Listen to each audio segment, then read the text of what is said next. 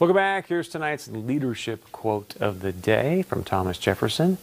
The opinions of men are not the object of civil government, nor under its jurisdiction. Well done, producer AJ. That is perfect for my lead in here because last night, President Barack Obama was on 60 Minutes with Scott Pelley, and they were talking about the division in the nation. And Scott Pelley's like, What can we do to solve this problem? I want to share with you some of what President, former President Barack Obama said, and I hope that this should scare and concern, because he's talking about the administration, right? The, the incoming administration, scare and concern all of you.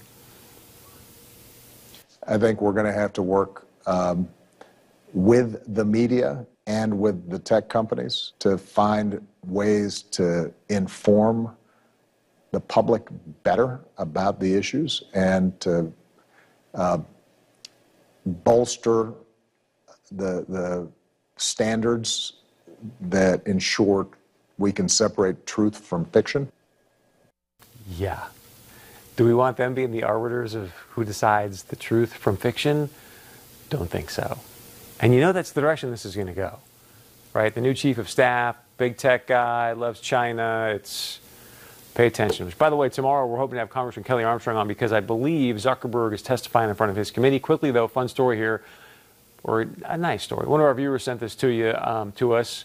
Good way to close it out. Meets Rachel McDonald, a registered nurse at Jamestown Regional Medical Center. She didn't hug her husband for 100 days because she feared bringing COVID home.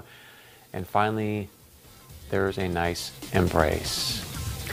Thank you so much for joining us tonight on Point of View. As you know, this is the show that's fighting for the truth for you. I'm Chris Berg. Have a great rest of your Monday evening. Skol Vikings, we'll see you back here tomorrow night.